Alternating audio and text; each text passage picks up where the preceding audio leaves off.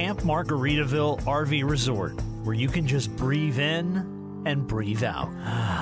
or move. There's biking, boating, arcade games, hiking, nearby golfing. Or fly through the new Fins Up Water Park. Thrills, chills, twists, and turns. This could be you.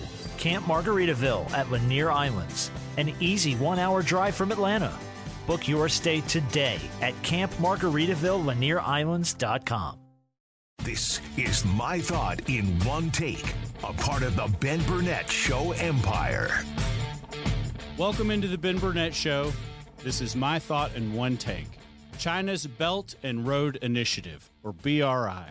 In 2013, China launched a trillion plus dollar initiative to improve the connectivity and cooperation on a transcontinental scale. The major planned economies that the Belt and Road Initiative seeks to impact are trade with Asia, Europe, and Africa. It's not only there, there are over 70 countries that have been benefactors of direct foreign investment. That means subsidies from the Chinese government in one decade. One of the World Bank's primary objectives is to uncover through independent analysis what the Belt and Road Initiative seeks to do. It seeks to do about six things. It seeks to control trade, it seeks to control investment, debt, procurement mechanisms, the environment, which I believe we all think that's funny, poverty reduction, which I also think we all probably scoff at, and infrastructure.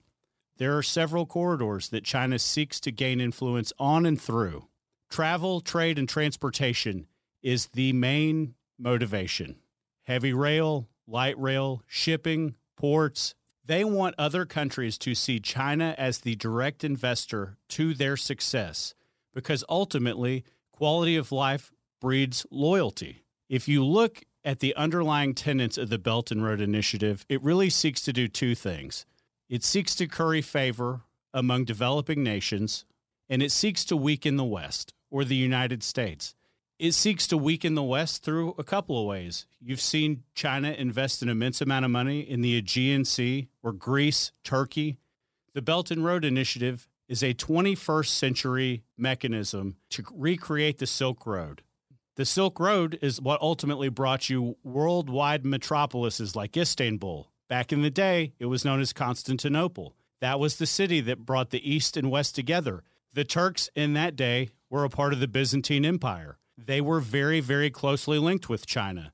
They were the primary trade partner for the Far East.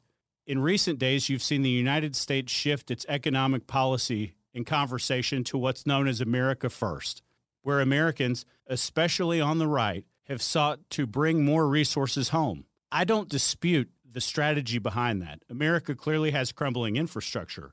But an America First strategy has flaws, and the Belt and Road Initiative, which you may or may not have heard of, is chief among those flaws. Because while the United States is concentrating on its infrastructure at home, China is investing in 70 plus countries to the tune of north of a trillion dollars. The United States still has a larger economy than China, but that margin is dwindling. And that margin is dwindling for a couple of reasons.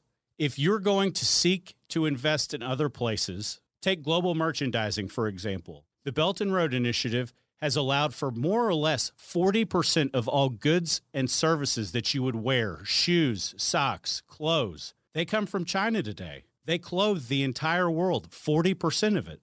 Take Africa, for example. There's a handful of countries that have been the benefactors of pipelines and railways. Look at Nigeria, Uganda, Egypt, Ethiopia, and there's more countries than that the United States has stepped away from a lot of the investment in those countries outside of Egypt because they don't view them as strategic allies. Sometimes, if you're the less attractive girl in school and the handsome guy starts paying you attention, who are you going to ultimately be loyal to?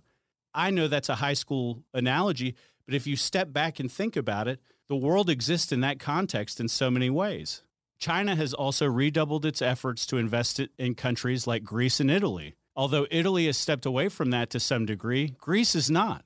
Italy is represented in the G20, and Greece is represented by the European Union in the G20. Every crisis presents an opportunity. Following the financial housing crisis that the United States largely created in 2008, several economies almost went belly up. Greece was one of them. You look at the port in Piraeus, which is about 20 miles from Athens, Greece. When Greece formally joined the Belt and Road Initiative, they were living with measures of austerity, and China was there to pick up the pieces.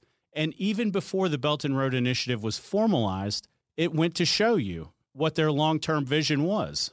The United States can't continue to operate with an America First proximity for two reasons. One, China will only gain global influence. You have seen China's strategic investments move into other countries instead of social programs, and you've seen many countries respond. The United States has abandoned many of its foreign direct investment programs, and countries are now evaluating who they ultimately want to be loyal to. You see islands in the Pacific that less than 100 years ago were strategic allies, even territories of the United States, and they're not today. If America doesn't wake up to what its priorities should ultimately be, the surplus that the United States has in trade over China will continue to dwindle. You've seen investments in military spending from China all over the four corners of the earth even in countries that are 100 miles from the United States, like Cuba. I don't know why it's so underreported. If you read in Department of Defense circles, it's a very pressing issue. But when you look at the mainstream media, especially during a presidential cycle, none of the politicians really tell you why China is eating our lunch or how they're eating our lunch. The Belt and Road Initiative is exactly how. This has been another episode of The Ben Burnett Show. See you guys next week. Camp Margaritaville RV Resort, where you can just breathe in and breathe out. or move. There's biking, boating, arcade games, hiking, nearby golfing. Or fly through the new Fins Up Water Park. Thrills, chills, twists, and turns. This could be you. Camp Margaritaville at Lanier Islands, an easy one hour drive from Atlanta. Book your stay today at campmargaritaville.lanierislands.com. Support for Extra 1063 comes from Natural Body Spa and Skin Remedy, celebrating their 35th anniversary and offering gift cards in store and online. You can discover Mother's Day and anniversary presents online at Natural Body Spa and Skin Remedy at naturalbody.com. In today's fast paced world, your business deserves banking solutions that are as dynamic and cost effective as you are. Solutions like free business checking from LGE Community Credit Union, free online and mobile banking, no minimum balance required, plus no maintenance fees and dividends on your balance. At LGE, we're a smarter way to bank. See what's possible for your business at lgeccu.org.